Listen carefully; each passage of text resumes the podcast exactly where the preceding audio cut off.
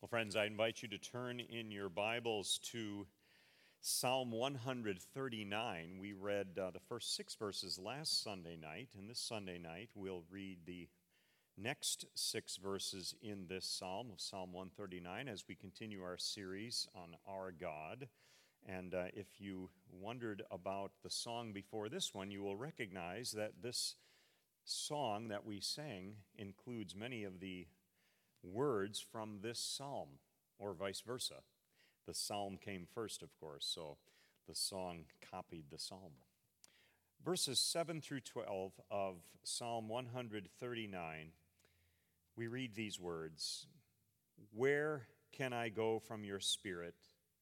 Where can I flee from your presence? If I go up to the heavens, you are there. If I make my bed in the depths, you are there. If I rise on the wings of the dawn, if I settle on the far side of the sea, even there your hand will guide me. Your right hand will hold me fast. If I say, Surely the darkness will hide me, and the light become night around me, even the darkness will not be dark to you. The night will shine like the day, for darkness is as light to you. This is the word of the Lord. Thanks be to God.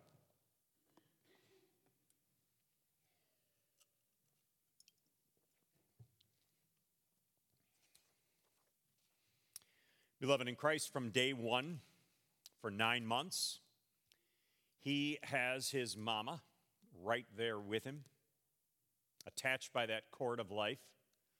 She is always there with him, the wonderful, warm presence who hums, speaks, sings, and moves. She is always right there for him. And one day he breaks free from her, but not for long. When she's not around and that lower voiced guy isn't either, when he's all by himself, he will let them know it. He will cry, scream, and shout until somebody he knows picks him up and holds him close. And as he grows, he ventures out a little, spending some time without them, but he always wants to make sure they're there. He plays peekaboo with them, and whew, still there. And when he's playing in one room and they're in another, every now and then he'll say, Mom or Dad, and things won't be right unless he hears, Yeah.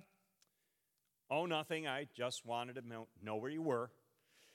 He grows some more realizes he needs these people. Not only them, he needs others too grandparents and friends and other employees, maybe a wife someday. But even if one day he lives alone, there's always something inside him that craves company. He could become the most gregarious person around or be an introverted loner. But still, there will be always something inside him that craves some sort of company some type of interaction. This is how God made him, made us. We don't do well when we're utterly alone. Throw in a crisis, and then it really comes out. We'd rather not go at all alone. Little four year old wakes up in the night afraid to walk the 14 steps in the dark to the bathroom. Daddy, Daddy, will you walk me to the bathroom? It's kind of dark and I'm afraid. Okay, honey, I'll be right there. I thought about calling the sermon 14 Steps in the Dark to the Bathroom. The little four year old girl wants someone at her side while she walks that scary hallway. But isn't that all of us? One well known pastor asks, What do you need more than anything else? And he answers his own question You need someone who's always by your side, someone always there for you. So, friends, what are your 14 steps in the dark to the bathroom? Job interview tomorrow, starting a job tomorrow, starting school again soon, about to start your own business maybe an IRS audit just arrived on your in your mailbox. Last child just left the nest, just got a difficult diagnosis. Doesn't matter who you are. You can be the most courageous person in West Michigan, have it all together, type A personality who thinks on her feet, she's organized. You can have 300 employees under you, but when you hit those 14 steps in the dark to the bathroom, you know what you need. You need someone who will walk with you at your side. You want that security, comfort, strength, and, and that presence. That presence. It's transforming to know because remember, that's what we're trusting God will do with this series of messages about who He is. That God will give us a complete transformation, a revolution in our lives. It's transforming to know that our God is always there for us. He is always there. We believe in a God who is omnipresent, omnipresent, always present. When no one else is there to walk the terrified preschooler the 14 steps in the dark to the bathroom, there is one who is there. God is there. And everyone here has their 14 step walks in the dark, don't we? Good news God is there always for us. Good news for anyone facing the long, dark hallways of life. Now, this truth about God is not the easiest thing to grasp. God is spirit, the Bible tells us. It's not like we can, well, pick him out in a crowd and say, oh, yeah, yeah, he's sitting right there in the back row. No, we can't see him. And yet the Bible says he's here. He is in this place. And wherever you walk, God will be in that place. His presence will go with you anywhere you go. Now, think about how transforming that is right off the bat. Long, dark hallways of life that you and I will go through, God will always be there for you. The Lord is in that place ever present. 15 years ago, maybe you remember two St. Louis area boys, Shawn Hornbeck and Ben Ownby, were found, rescued after having been kidnapped.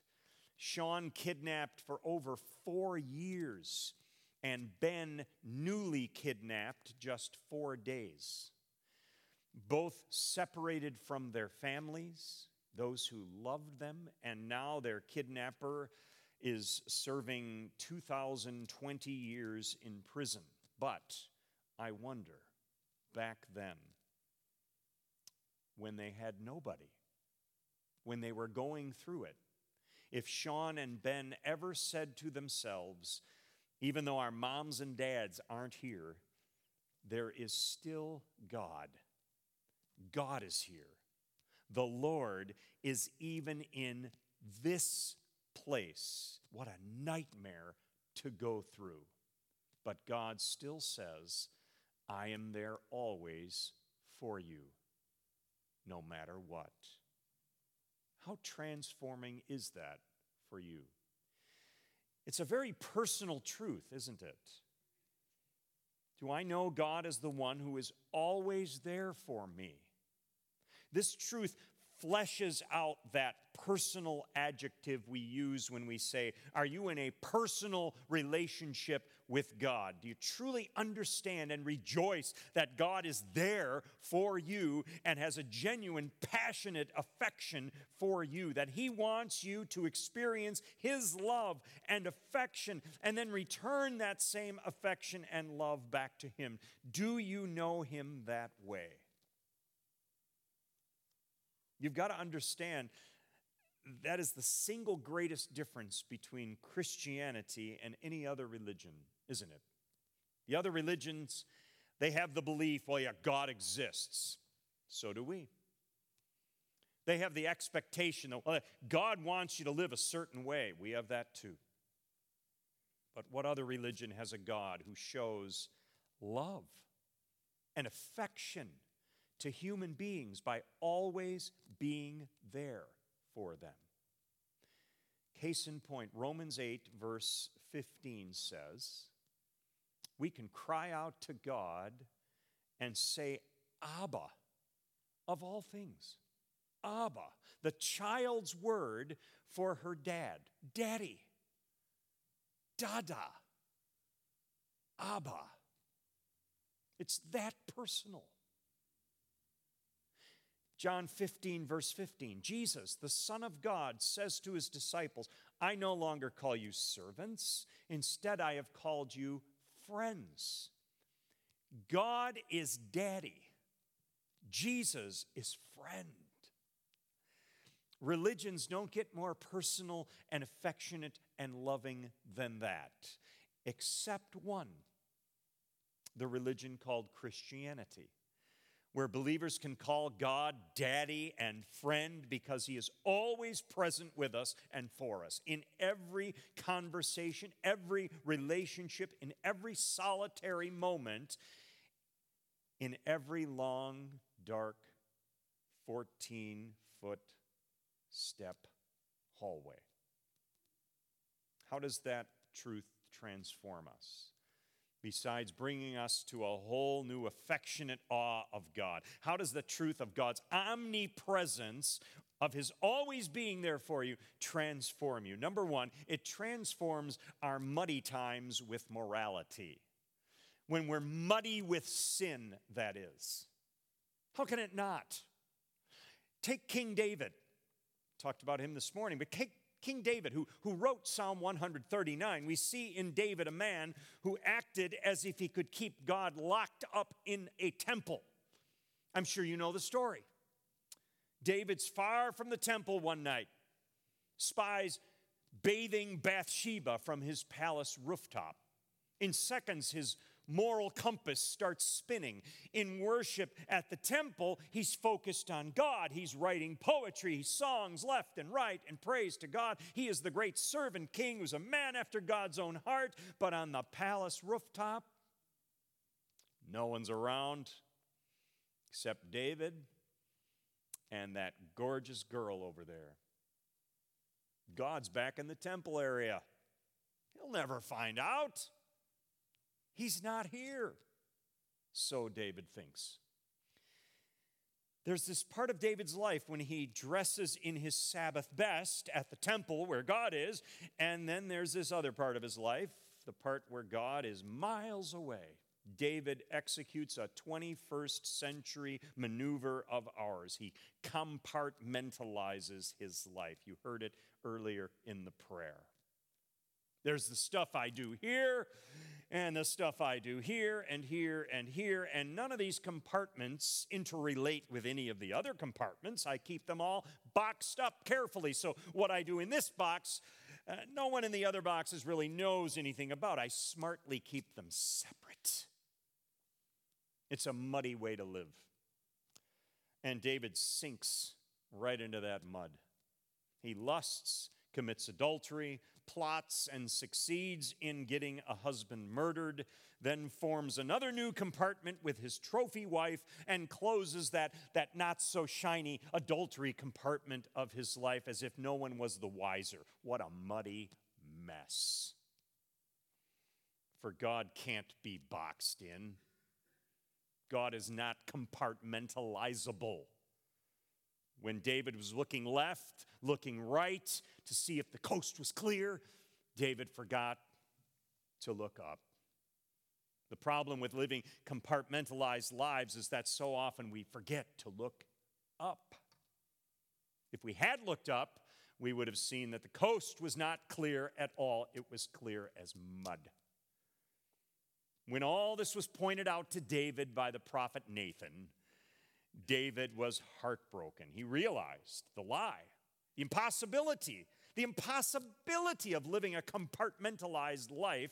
It just can't happen because it's all connected. The connection is that God is always there in each of those places with us. He's left, He's right, He's up, He's down, He's in this pretend box here, He's in that pretend box. He's always right there with us and for us. It's possible Psalm 139 was written around the time that David had all this pointed out to him. He writes, Where can I go from your spirit? Where can I flee from your presence? That verse transforms our muddied with sin lives, doesn't it? It says, There is no place where God's not looking. A hotel room on a business trip, a bar down the street, a locked office at a desk, explicit material just a mouse click away. Same desk filling out a tax return. A locked bedroom where a voice or an arm is raised so much a child or spouse cowers in fear. A nasty comment to an acquaintance in a room when no one else is around. No one sees those places. We're sure of it. We make sure the coast was clear. We let people see the other compartments the neat, tidy, disciplined, smiling, kind, sweet, responsible other compartments.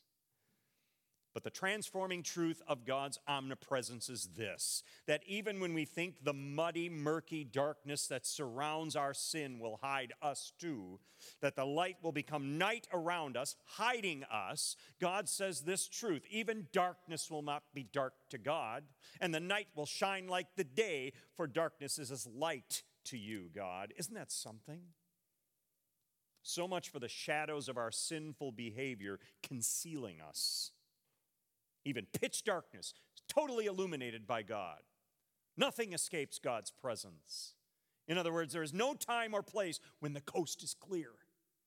Surely that transforms our muddied with sin lives. Let me suggest it is not transforming in a let's throw all kinds of guilt and shame on this person way. That's not God's way. No, God is simply saying again and again to us cut out the games. You aren't going to fool the one who is omnipresent. I want to hold you accountable for your own good so that you flourish and so that you thrive. So let's get on with it. Let's get the mud cleaned up with the morality. Right up front, God tells us the coast is not clear. Stop pretending, stop deluding yourself. The coast is never clear. I'm always present there with you. That truth transforms our muddy lives with morality, with right thinking and right speaking and right living and right acting. With morality. How else is it transforming? Number two, it transforms our rough times with reassurance. And this gets back to the 14 foot long dark hallways of life that we sometimes have to travel. Think of how reassuring it is to hear that the creator of the universe cares so much about us that not for one moment during one crisis will he be distant from us. You have a God who reassures you with warm, welcoming, inviting words that He is always with you. How reassuring, strengthening for meeting each new challenge, even the 14 foot walks through the long, rough, dark hallways. Listen, if I go up to the heavens as high up as I can be, God's there. Down to the depths as far as I can go, God's there. Well, what if I take off east toward the dawn? God's there. How about west, infinitely west? Absolutely, God's there. There, even there, the text tells us God's hand will guide me, His right hand will hold me fast. That fatherly, daddy hand, the one that so many dads have used themselves when bringing their children through a rough time from holding that little girl's one finger on your first wobbly walk together to holding that same young woman's hand now as it's transferred to the hand of the fiance she loves, now ready to make vows in marriage, the daddy hand. Beloved, this is God's hand every moment of every day. Always there, never pulls away. You can grab it whenever the time is rough, whenever your heart is broken, whenever you don't know what to do. Psalm 34, verse 18 says, The Lord is close to the brokenhearted. What a reassurance of comfort in our rough times that He gives us, an ever present daddy and friend. How else does this truth transform us? Last one, number three, it transforms our times of fear with steadfastness. I'm sure you've heard people say, I could feel the prayers and God's presence so clearly as they anticipate perhaps a surgery. But what about when you can't?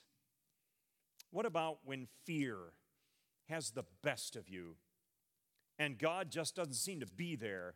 Is there a transforming truth for those times too? We all deal with fear in our lives fear of getting laid off work, fear of getting a bad grade, fear of a test result from the doctor, fear of a spouse's infidelity, fear of the future, fear of COVID, fear of our country's economy, fear of punishment at home, fear of judgment day. Lot of fearful time, lots of them we go through. If they aren't addressed, they start to exhaust us, fill us with constant worry, even cause health problems. Fear can debilitate and paralyze us, fears that have us thinking, oh, this is it. This is it. I remember hiking with my son Grant up Mount Taylor in New Mexico when you're at 11,000 feet your heart doesn't quite work the same as when you're at 700 feet, like here. And when you're over 40 and your heart feels like it's popping out of your chest for just a second or two, that is a bit paralyzing psychologically. Your imagination gets the better of you, and the lesser oxygen does too. You think, mm, this could be it. Never felt my heart like this before. Miles away from any hospital, left on a mountain to expire. For just a second or two, fear grabs and paralyzes you. You can barely function, barely move.